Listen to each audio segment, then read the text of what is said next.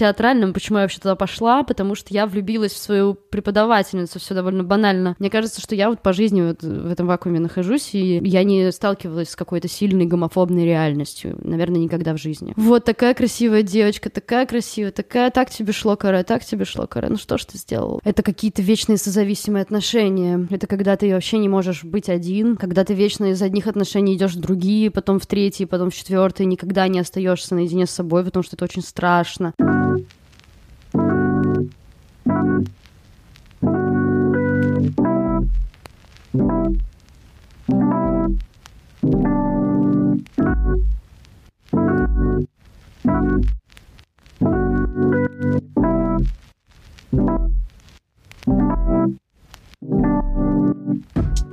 Всем привет! Сегодня среда, и мы продолжаем говорить с Надей. Существовал ли параллельно интернет-лесбийский мир какой-то, который ты гуглила и пыталась увидеть, бывает ли такое, что еще, что за люди, которым нравятся женщины, где они общаются? Я вот помню какое-то такое воспоминание лет 15-16, ну 15, наверное, где я сижу и смотрю «Жизнь Адель», вот, и такая типа Ого! Вау! так можно, да, получается? Ну и потом там, типа, какие-то клипы гуглила. Ну, то есть у меня такой какой-то видео, видеоконтент был. Я не читала ничего про это. А что гуглила? Слушай, ну там какие-то лесбиян, там, не знаю, он там предлагает дальше что-то, и что-то такое гуглилось. Ну и там были какие-то клипы, какие-то такие вещи, типа, где просто для меня смотреть, типа, когда девчонки целуются, сидела у компа и просто такая, бля. И я прям помню очень хорошо эти эмоции, что у меня прям, у меня прям все сводит внизу живота, и я сижу такая, господи, и я помню, как я тогда мечтала о том, чтобы самой стать, тоже оказаться как-то вот на их месте и как-то вдруг э, заиметь возможность подойти к девушке и сказать, типа, ты такая красивая, ты мне так нравишься, пойдем с тобой куда-нибудь сходим, я покажу тебе что-нибудь классное. И я прям реально мечтала об этом, смотрела на очень многих девушек и думала, типа, блин, какая она, а, так хочется, так хочется, и просто я... У меня смешная история с театральным, почему я вообще туда пошла, потому что я влюбилась в свою преподавательницу, все довольно банально. И, в общем, она была, вела у нас театральный кружок в школе, мы ставили всякие крутые спектакли, это было действительно на таком профессиональном уровне, и она, конечно, была просто богиней, она, типа, для меня, ну, до сих пор идеал красоты, она такая невероятно, такая очень, короче, очень красивая блондинка с голубющими глазами, актриса такая вся летящая, раскрепощенная, крутая. Я на нее смотрела просто с такими глазами, наверное, она вообще, наверное, офигевала, не знаю. Надо будет у нее спросить потом. Ну, кстати, я ей потом сделала камин вот, вот, но это уже позже. Но тогда я просто, короче, пускала по ней слюни, и она такая, Надя, не хочешь попробовать в театральный поступить? А я не могу сказать ей нет. Я не могу просто, хотя как бы мне нахер он не нужен вообще, я иду на золотую медаль, у меня, типа, нацелено на крутые баллы ЕГЭ и поступление в вышку, и come on, какой театр вообще. Но я тогда не могла сказать ей нет. Вот такая была влюбленность. И я поступила, типа, ради нее просто реально. То есть я так въебывала тогда, ходила на все эти прослушивания, а это же пять вузов, в каждом там по три тура, и ты вот этот каждый раз ты переживаешь, когда тебя скидывают с этих туров. Ну, короче, вот этот бешеный стресс параллельно с подготовкой к ЕГЭ и поступлению я смогла выдержать только благодаря тому, что была она, и я на нее смотрела, и она давала мне силы и, и какую-то мотивацию. И когда я поступила, я просто такая... Я помню, как я к ней вылетела, она меня обняла, и я просто такая... а Она потом еще приходила ко мне на показы какие-то в театр. Я прям помню, что для меня это было прям... Вот, ну, потом отошла. Ты так описываешь мою жизнь. Я начинала заниматься всеми видами спорта исключительно из-за тех, кто его вел. Да, это классика. Все так. Сейчас мы любим географию, а сейчас баскетбол. Да, да, да. Абсолютно. Ну, мне, кстати, даже как терапевт сказала, что это типа нормально до тех пор, пока ты не делаешь то, что прям не хотела бы делать, но для ее одобрения делаешь. Ну да, ну то есть тут в моей жизни так получилось, что я, я не жалею ни в коем случае о поступлении. Она подарила мне какую-то вот, ну я говорила, как важно для меня то, что я прошла в театральном, и она мне это подарила, но потом мне, для меня опять-таки было очень важно осознать, что это не мое. И вот это вот тоже огромная была работа. Принять то, что ты так тяжело поступала и так много сил вложила и столько оставила просто всего в этом месте, чтобы потом понять, что ты просто не можешь здесь быть, потому что... Кстати, причина, по которым я ушла, отчасти и гомофобные тоже, потому что я училась в Щепкинском театральном училище, это очень консервативное место при малом театре, короче, как-то однажды нас попросили принести этюд из своей жизни, ну, любая ситуация, просто нужно было ее проиграть на сцене, и мы с моей подругой... Моя история с реальной жизни, выпускной класс, и, короче, банальная история, просто писала стихи какой-то девчонке, которая мне очень нравилась, но анонимно подкидывала в сумку или в в куртку. Вот, ну и потом украшаем зал к выпускному, и, в общем, она мне, мы были с ней подругами, она мне показывала все эти стихи. Говорила, я не знаю, кто это, но это так, так круто, мне так нравится. Вот, ну и, короче, вот этот выпускной, и там такой кейс, я подхожу к ней, в какой-то момент мы остаемся одни в зале, я подхожу к ней, протягиваю ей, ну, стих очередной, и она такая, типа, смотрит на меня непонимающе, я такая, типа, ну, короче, это, короче, я. И она, типа, в растерянности, а я так держу это письмо и беру так аккуратно ее к себе притягиваю, она не отпускает руку, и мы с ней целуемся. Вот, то есть, ну, такой вот этюд и такой вот кейс из жизни. А, ну, собственно говоря, мы показали это на сцене, нам сказали, ну, конечно, это все очень интересно, молодцы, но это никогда в жизни не выйдет ни на какую кафедру, и вообще лучше вообще забудь про это, типа, этого это невозможно. Тут как бы было бесполезно спорить или что-то доказывать. Все преподаватели знали, я была открытой, вот, поэтому... Ну да, вообще основной повод из-за того, что мне сказали, что я по фактуре, а у меня тогда были длинные черные волосы, мне давали играть всяких Сонь Мармеладовых, Сонь в дяде Ване, в общем, девочка-девочка. Но мое нутро не подходило вообще совершенно моему внешнему виду. И вот эти все бесконечные э, Ромео Джульеттовские сцены с любовью к какому-нибудь чуваку, который тебя не любит, и было очень сложно. То есть э, меня, в принципе, с мужским полом очень сложно, и это были мои друзья, люди, которым я доверяю, но мне все равно было сложно, и целоваться на сцене сложно, и мне давали только такие роли, то есть потому что по-другому вообще не могло быть. Ну, потому что они все работают по, по принципу, господи, образов. Это было проблемно. Для меня вообще коммуникация с мужчинами это проблемно. У меня были кейсы, хотела сейчас сказать около насилия, но не бывает около насилия, это насилие и все. Были кейсы, когда там в каком-то пьяном состоянии. Однажды я очнулась, типа, когда чувак меня посадил на стиральную машину и уже почти раздел меня и разделался сам, а я просто прихожу в себя и понимаю, что что происходит, типа, что ты делаешь, короче, ну, это было абсолютно без моего согласия, хотя он говорил, что, типа, ты что, ты что, ты на меня так весь вечер смотрела, я говорю, это не значит, что я что-то там, что-то хочу, короче, это было ужасно, вот, и потом еще был похожий кейс до этого, когда чувак просто решил, что, типа, если я ему нравлюсь, то, значит, как бы все дороги открыты, потому что он такой пиздатый, вот, но на самом деле, ну, тоже там был какой-то кейс, типа, меня вечно сажают куда-то, он меня посадил на подоконник э, и тоже начал, короче, целовать, вот это все, я такая, типа, блядь, у меня прям на физиологическом уровне какой-то неприязнь, я испытываю к этому, мне прям плохо с этим, у меня, наверное, еще это связано с моим первым опытом, мой первый поцелуй в жизни случился с парнем в кино, сука, на первом ряду, это было так отвратительно, что я потом не могла от этого отойти еще неделю. Короче, не то чтобы он плохо целовался, но просто для меня это было прям вообще Бэх, блевотно абсолютно. Вот, ну, короче, и вот как-то так. Меня выручало только то, что действительно мои друзья, которые знают про меня все, они были очень бережны со мной, они очень как бы всегда спрашивали, все ли ок, мы можем остановиться. На репетициях мы никогда не целовались, например, пропускали какие-то эти сцены. Вот. Было, конечно, понимание как бы какое-то со стороны ребят, но до конца, наверное, никто не понимал, насколько это было сложно. Тоже один из поводов уйти был. Тогда очень здорово, что ты ушла. Это правда, потому что мне оставалось два года, и там, на самом деле, третий курс — это постановка спектакля, идет, а четвертый это просто чуваки уже играют в спектакль. Поэтому я там ничего не упустила в плане того, что я могла оттуда взять. Зато не потеряла два года, в которые я пошла учиться в хороший вуз. Тогда вышка еще не прогнила, и э, я попала в хорошее время, по крайней мере, первые два года своего обучения. Там было все очень классно, свободно, можно было делать все, что хочешь. Я там нашла себя как подкастера. Мне показали, что это вообще такое. В общем, мы начали это делать, я не смогла остановиться и делала все курсовые работы, все подкасты, подкасты подкасты. Еще я там вела ток-шоу, там была скандальная история, может, ты помнишь, когда Песков приходил в вышку, и там он сказал, типа, off the record, тут это было мое ток-шоу, я его вела. Ну и, короче, после Пескова все развалилось, но мне уже было все равно, как бы.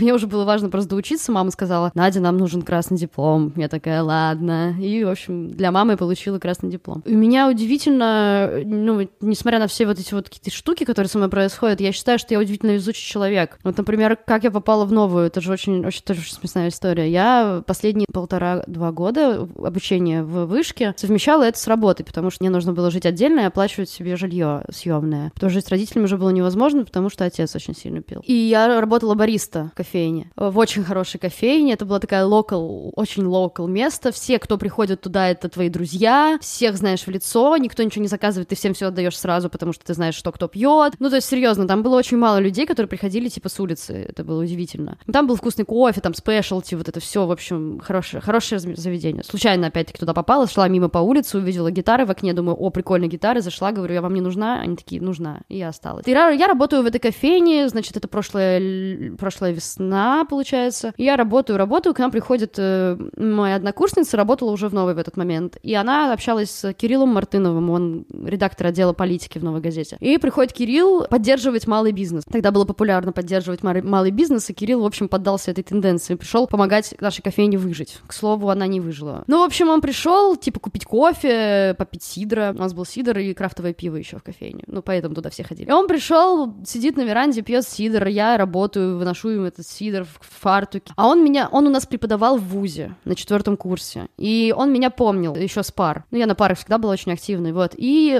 он у нас вел очень интересный курс «Медиа в эпоху постправды». И я выхожу покурить, я снимаю фартку, выхожу покурить, туда же на веранду стою, что-то происходит какой-то смолток, я такая, типа, ну что, как жизнь? Я говорю, ну вот, работаю, что, как жизнь, зарабатываю на жизнь. Он такой, типа, а не хочешь в новую газету? Я такая, хочу. Ну, типа, вообще, она такая, на, на чили, говорю, хочу. Он такой, а что делать хочешь? Я говорю, подкасты. Он такой, окей, приходи, мы ищем подкастера сейчас. Я такая, что, типа, он такой, ну да, да, приходи на собеседование, там Арнольд, он тебя там встретит, там, просто стою, у меня сигарета вот так вот начинает трястись в руках, я такая, ага, кидаю сигарету, иду и просто надеваю этот фартук и такая, господи, неужели я больше не буду варить кофе? Так я оказалась в Новой газете. И поэтому в Новой газете теперь есть подкасты.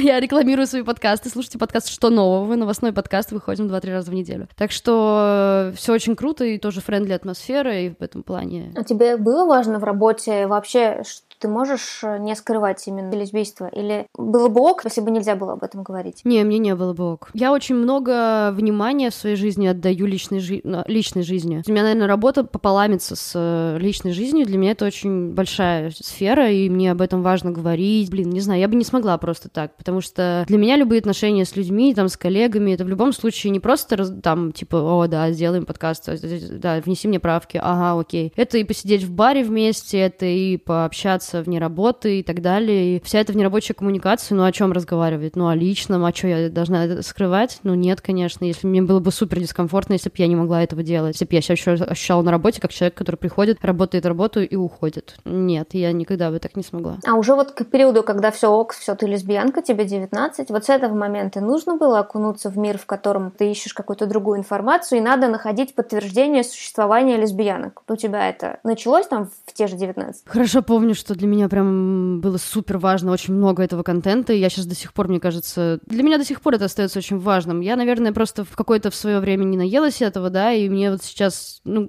я не знаю, я потребляю весь возможный контент, который, наверное, есть просто до сих пор. Меня это по-настоящему цепляет. Смотря кино, тяжело проживать, опять-таки, какие-то гетероистории. Для меня вот этот визуал, вот это вот понимание того, что есть реальные люди, найти там какого-нибудь блогера, который там тоже, там, в общем, там две девчонки, например, и вот они там что-то делают, и тебе спокойно спокойно, тебе хорошо, и ты такой создаешь вокруг себя вот этот наш любимый кокон, вот этот вакуум, да, где ты типа в супер комфорте, потому что нет этого всего мира вокруг гомофобного, а есть твой вакуум, в котором ты, собственно, существуешь. Мне кажется, что я вот по жизни вот в этом вакууме нахожусь, и я не сталкивалась с какой-то сильной гомофобной реальностью, наверное, никогда в жизни. Возможно, осознанно я это делаю, то есть как-то оберегаю себя от этого, но, возможно, мне просто, скорее всего, мне просто повезло. Меня, конечно, регулярно называют эй парень, как бы на улице, ну, это из-за стрижки. Стрижка недавно появилась. Раньше я вообще с каре ходила и, типа, очень феминно выглядела что мне, кстати, не нравилось. Я очень всегда мечтала подстричься так, как я сейчас выгляжу. Ну, почему так дол- поздно постриглась? Слушай, ну, для меня это было прям шагом. Но это отчасти мамина немножко история, потому что мама такой лукист сильный, и для нее это, наверное, было пережить тяжелее, чем мой,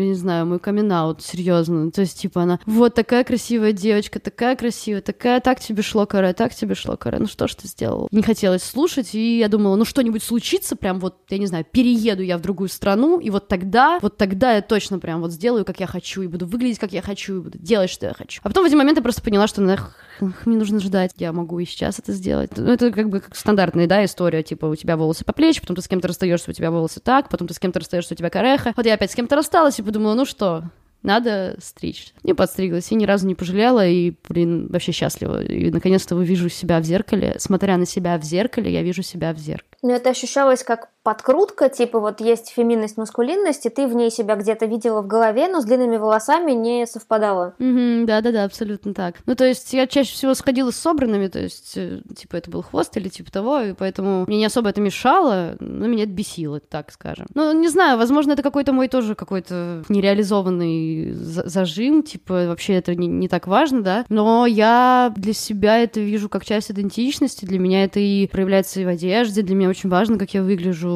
как я одеваюсь и так далее. Я таким образом проявляю себя и показываю себя миру, и мне очень комфортно, когда мир меня воспринимает такую, и когда миру нравится то, какая я есть, когда это совпадает, это же вообще прекрасно. Ну это, то есть, ну, именно короткая стрижка ощущалась как более маскулинный образ, которого ты и хотела. Ну, да, вроде этого. То есть я не люблю, наверное, все-таки какие-то такие истории с э, маскулинностью, феминностью. Я очень, ну, грубо говоря, в каких-то таких понятиях. Я супер девочка-девочка, я ну, супер нежная, слабая натура, которая нужно обнимать и гладить по головке, целовать в лобик и говорить, что я молодец. И да, возможно, в какой-то части моего характера я очень сильный человек, я какая-то сильная личность, там, не знаю, что-то там добиваюсь, что-то там это. Не связывает ни с феминностью, ни с маскулинностью связывается с тем, что я такая просто. И я как бы это в себе люблю. Вот я вообще как-то в один момент что-то взяла и полюбила себя очень сильно. Это мне так помогло вообще жить. Мне стало так легко, мне стало так вообще понятно. Но иногда все равно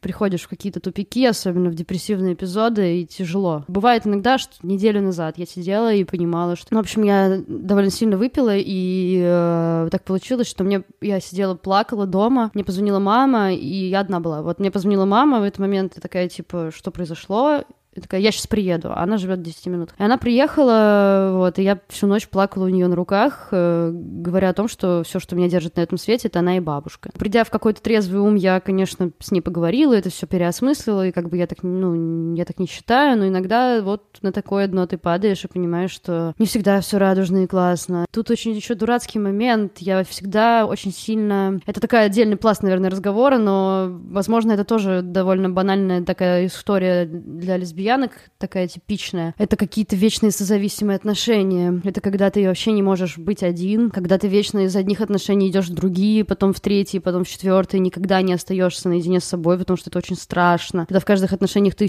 настолько погружаешься в человека, что ты типа такой, ну все, это вообще просто точно все. У меня были какие-то параллельные отношения, в общем, они закончились, об, оба, о, как это сказать, оба этих, оба этих отношения закончились довольно близко, в один и тот же момент, совсем недавно. И я поняла, что, типа, не буду больше искать ничего такого близкого. Не, не, не могу сейчас, нет ресурса. И я сейчас, типа, встречаюсь с девчонкой, и все у нас хорошо, и, ну, как бы я ей честно сказала сразу, я тебе ничего дать не могу сейчас. Я могу, все, что я могу, это быть рядом. Быть рядом, там, не знаю, готовить ужин, э, петь тебе на гитаре. Вот все, что я сейчас могу, прости, типа. Я просто вообще вне ресурса. Я действительно была полностью разбита этими двумя расставаниями, потому что в одном случае это была огромная любовь, которая всполыхнула вдруг, э, и это было были лучшие четыре месяца в моей жизни, когда, понимаешь, мы совпали вайбами, типа, друг с другом, и мы вместе что-то придумывали, что-то непонятное этому миру вообще. Разговаривали на непонятном этому миру языке, только нам понятному. Это мы очень такие метафоричные такие, короче, отношения. И в этот же момент все пыталась закончить те отношения, которые начались на карантине, которые подразумевали под собой что-то очень серьезное из разряда, там были даже кольца, то есть прям настолько. В какой-то момент я прям реально встала на колено, сделала ей предложение, и вот это все, что тут как бы было прям вот так. Просто из-за того, что вот что-то всполыхнуло там, я поняла, что ну это неправильно, так нельзя, все, закончилось. Но на самом деле не закончилось. Тут, тут еще про полиаморию можно поговорить, потому что в моем сердце легко умещалось два человека. Это просто вопрос в том, что никому, никому с этим не было ок, кроме меня. Вот, но я абсолютно легко это понимаю и чувствую. И когда меня спрашивали, типа, ты меня что, больше не любишь? Конечно, люблю. И я очень тебя люблю. И, типа, и что, а как, типа, ты можешь быть там, типа, с другим человеком? Я говорю, ну, я и ее люблю. Мне окей с этим, я это очень хорошо чувствую. Хотя вот ни разу еще не столкнулась с человеком, который бы мне сказал, типа, блин, да, это классно, я бы, наверное, смогла вот так вот. Ну, то есть ты вот говоришь, что устала от отношений, и все равно, закончив отношения сразу с двумя девушками, это снова все равно отношения, ты не одна. Да, да, абсолютно так. Хотя мне все твердили, что типа побудь одна. Но буквально в тот же день, когда я уехала от девушки, с которой мы были на карантине, в этот же вечер я просто приехала сразу же в квартиру к своей нынешней девушке Прям в этот же вечер. Все, и мы заснули вместе, и что-то еще неделю пожили вместе. Сейчас она у меня живет. Ну да, да, это большая проблема на самом деле. Она по жизни серьезно меня волнует, но я как бы работаю над этим с психологом, но когда у меня на это есть ресурс. Но это происходит, ты так описываешь, как будто это просто с тобой случается, что ты просто ездишь из квартиры в квартиру, а не ты выбираешь. Э, ну да, у меня часто бывает такое в жизни, что я чувствую, что мне что-то не подвластно. Ну то есть, возможно, это попытка сбросить с себя ответственность, это может звучать так, но нет, я беру, ну как бы я абсолютно отвечаю за все свои действия, и как бы я понимаю их исход, я понимаю все. Но иногда происходит то, что во мне э, очень много эмоций и порывов, и я никогда их в себе не останавливаю, хотя, может быть, иногда нужно. Возможно, мне бы было лучше, легче жить, и я была бы не так эмоционально перегружена, если бы я всегда не поддавалась каждому порыву, который у меня есть. А я поддаюсь реально каждому. Типа, пойти в Битцевский парк за закладкой, давай. Пойдем там, я не знаю, куда-то там уедем на неделю, куда-то пропадем, давай. Отношения закончились, ой, кажется, там была симпатичная девчонка, да, давай. И все, как бы, и у меня вот, ну, я живу этими порывами, и когда я живу не, не ими, мне кажется, что я себе вру, и кажется, что я не по сердцу живу, а для меня самое важное — это жить по, по сердцу. Хоть оно и порой творит такие вещи, как бы опять-таки, да, я перекладываю ответственность. вот она порой делает так и дает, ну, как бы заставляет меня делать так. Но я, я понимаю прекрасно, что мои действия, за ними идут последствия. Это рождает во мне бешеное количество чувства вины. Вот, с этим я тоже очень сложно живу, потому что с каждым оставленным человеком, особенно если это человек, которому ты кольцо отдаешь, дыра огромная образуется, и ты просто заполняешь, она заполняется чувством вины, которое ты такой, типа, блин, как я могла так поступить? Это же так ужасно, она так страдает, и вот это все, и ты с этим живешь каждый день, и думаешь, типа, это не твоя ответственность, это не твоя жизнь, вот это вот все, все, ну, как бы, и ты это все проговариваешь, конечно, но все равно ты чувствуешь это, этот груз, и оно у меня до сих пор болит, болит очень сильно, и болит за каждого, ну, как бы за каждую, с кем я, с кем я рассталась. Хотя я понимаю, что иногда, уйдя из жизни людей, я сделала их жизнь только лучше чаще всего. А ты говоришь, что ты обсуждаешь это с терапевткой. То есть именно созависимые отношения или просто то, что ты постоянно из отношений в отношения ходишь? Mm, скорее второе, и скорее неспособность э, как бы быть, пребывать, находиться в одиночестве. Я не помню, когда я последний раз, честно говоря, ночевала одна, типа, дома в своей кровати. Всегда это попытка найти что-то. Если там не с одной, так в какой-то компании. Если там еще где-то... Ну, в общем, вечное бегство от того, чтобы находиться с собой. Когда я остаюсь наедине с собой, мне просто перманентно страшно, и я ничего больше не испытываю. Просто огромный страх. Ну, вот эти все отношения и какие-то такие прыжки туда-сюда, это попытка уйти от этого страха. Но ты в них растворяешься. Ну, чаще всего, чаще всего, да. Ну, потому что, опять-таки, я очень эмоциональный человек, и я не умею по-другому. Конечно, да, растворяюсь и часто теряю себя, это тоже происходит, и как бы... Короче, сложно, да. А как ты так оказываешься в отношениях, в которых все сразу подразумевают, что вы съезжаетесь? Я не знаю. Я не знаю, я не знаю. Может быть, просто со мной спать классно, поэтому все как бы так это... Я не знаю, честно. То есть, как бы, вот сейчас с моей девушкой мы позиционируем то, что, типа, она живет у себя, я живу у себя. Но по факту она ночует один раз в две недели. Ну, она говорит, я, я с тобой не живу. Я говорю, окей, вообще без проблем. Живи в своем, главное, оставайся у меня. Вот, ну, короче, я, конечно, никого силком не тащу, как бы просто так получается, что я, наверное, человек довольно высокого бытового комфорта, я со мной, ну, как бы так, похвалю себя немножко, со мной классно жить, я довольно ненапряжный человек, я ничего не требую, я ничего не, как бы, у меня нет никаких загонов по поводу уборки или типа того, ну, типа, не сильные, ну, как бы, да, базовые какие-то. Со мной, ну, типа, я всегда найду чем, чем заняться вечером, я как-то всегда что-то придумываю, ну, то есть, наверное, просто со мной, ну, типа, неплохо, интересно жить, и какое-то сближение провоцирует то, что эмоции очень сильные. И вы как бы на этих эмоциях такие сталкиваетесь друг с другом. Еще смешная тенденция, вот уже второй, вторая девушка, которая со мной вот в этих вот таких бешеных отношениях, тоже биполярник. И это тоже неудивительно, потому что, ну, как мне говорит моя терапевтка, она говорит, что это как бы люди, ну, такие люди, они находят друг друга, не, пойдет, не пойдут в такие отношения люди, которым это не нужно, которые к этому не склонны. То есть созависимые находятся находятся зависимых, и только с такими по факту и, и находится. Вот тебе и ответ, наверное, на вопрос, почему как бы сразу съезжаешь. Потому что она также чувствует, потому что она также ярко, также, также ярко горит. Как оказаться в моменте съезжания? Это как-то проговаривается, или вы просто один раз остаетесь ночевать и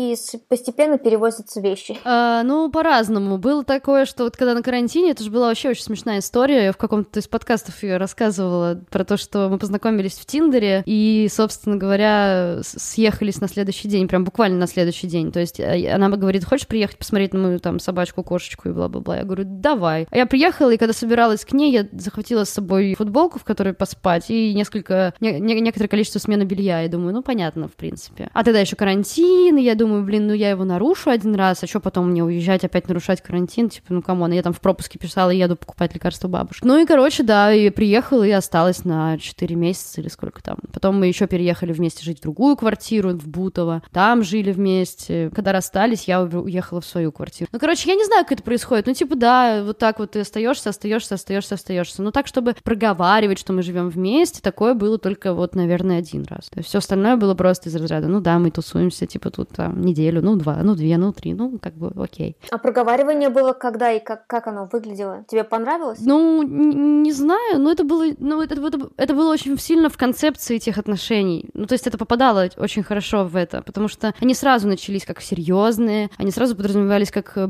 они совпали с большими изменениями в моей жизни, с терапией. Я тогда бросила пить. В общем, стала на путь истинный. И как бы она всегда позиционировала себя как человек, который помог мне выбраться из тяжелого, плохого состояния. И вот эта ее спасительная миссия, она как бы шла лейтмотивом, и тут как бы в этом тоже была большая проблема, конечно. Ну и да, когда мы разговаривали, ну как бы это так было, что я не хочу, типа, никуда от тебя уезжать. Он говорит, а я не хочу, чтобы ты уезжала. Я говорю, ну давай поживем вместе, попробуем, типа, может нам классно будет. Он говорит, а мне уже, типа, с тобой очень классно. Ну и все, и как бы и остались. Получается ли вообще планировать, ну то есть вот здесь ты открыта, и кажется, с этим нет э, дискомфорта. Ну то есть так значит у тебя получается вот в 24, представляешь, ты живешь здесь дальше, или тебе нужно переезжать, переехать, чтобы там ощутить что-то, что-то, что ты здесь не можешь? Абсолютно нет. В какой-то момент это было причиной расставания с одной из моих девушек, с которой были долгие отношения. А, да, прости, я сказала один раз, два раза было такое, что мы живем вместе, да, я совсем забыла самые классные отношения в своей жизни. Да, реально до сих пор так считаю, и мы до сих пор общаемся, это вот та самая девушка-психолог, вот, э, до сих пор с ней общаемся, и, и шутки про то, что я потеряла самое лучшее, что могла потерять,